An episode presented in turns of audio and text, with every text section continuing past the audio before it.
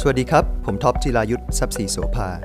ขอต้อนรับทุกคนเข้าสู่พอดแคสต์ของผม The Topp's Secret เคล็ดไม่ลับฉบับท็อป สารพันความรู้เรื่องการเงิน เทคโนโลยี และการบริหารงาน ที่จะพาคุณก้าวข้าม ยุค disruption ได้แบบตัวท็อป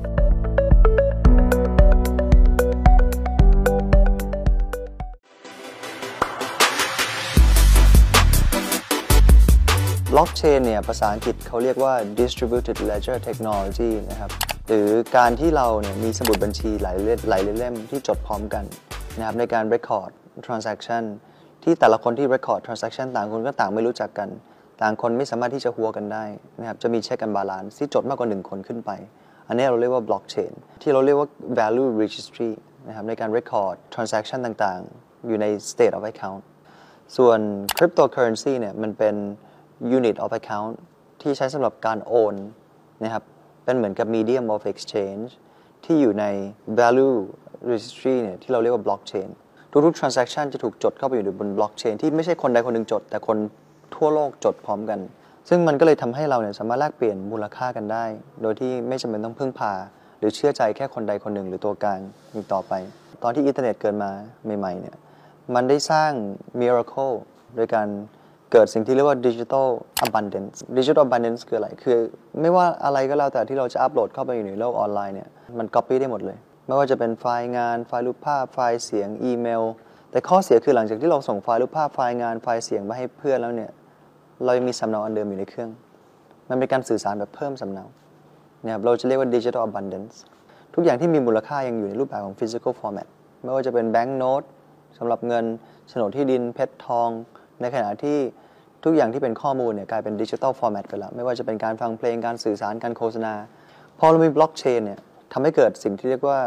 incorruptible ledger คือคนใดคนหนึ่งไปปลอมแปลงมันไม่ได้ มัน double spend ไม่ได้แล้วเนี่ย มันก็เลยสร้างสิ่งที่เรียกว่า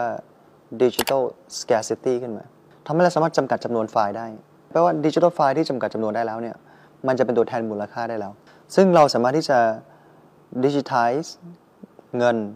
ให้เป็น digital format แล้วพอเราส่งไปปุ๊บสำเนาที่อยู่ในเครื่องเราจะหายไปเลยนะครับมันจะไม่ได้เป็นการสื่อสารแบบเพิ่มสำเนาอีกต่อไป แปลว่าเราสามารถที่จะอัปโหลดทุกอย่างที่เป็นมูลค่าเข้าไปอยู่ในโลกออนไลน์ได้แล้ว ไม่ว่าจะเป็นดิจิทัลเพชรดิจิทัลพลอยดิจิทัลทองดิจิทัลที่ดินดิจิทัลคอนโดแล้วเราก็สามารถที่จะ fractionalize คอนโด fractionalize ที่ดินใหญ่ ๆ ให้ทุกคนมาเป็นเจ้าของร่วมกัน เอาคอนเซปต์เดียวกับกับหุ้นเนี่ย apply กับทรัพย์สินชนิดอื่นได้แล้ว digital bond ดิจิทัลตราสารหนี้ซึ่ง Bitcoin เนี่ยมันเป็น ดิจิทัลโทเค็นที่อยู่ในระบบที่เราเรียกว่า Bitcoin Blockchain นะครับ Bitcoin Blockchain ก็คือระบบที่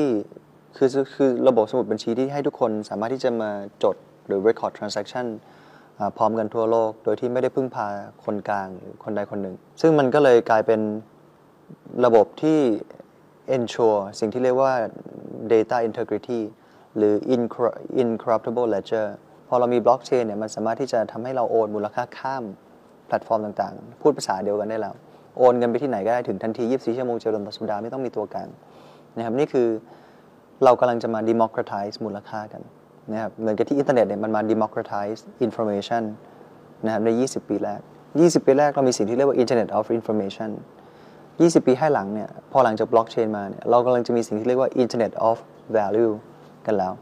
แปลว่าอะไรครับ แปลว่าในอนาคตเนี่ยไม่ว่าจะเป็นข้อมูลหรือมูลค่าเนี่ยมันสามารถที่จะมีเป็น digital file ได้แล้ว แต่ digital file หนึ่งไม่จำกัดจำนวนมัน Copy ได้ไม่อั้นผ่านอินเทอร์เน็ตอีกดิจิทัลไฟล์ประเภทหนึ่งเนี่ยมันจำกัดจำนวนมัน Copy เพิ่มไม่ได้ มันก็เลยเป็นตัวแทนมูลค่าอันหนึ่งเป็นตัวแทนข้อมูลอันหนึ่งนะครับที่เรากำลังจะอัปโหลดทุกอย่างเข้าไปในโลกออนไลน์ไม่ว่าจะเป็นข้อมูลหรือมูลค่าเนี่ย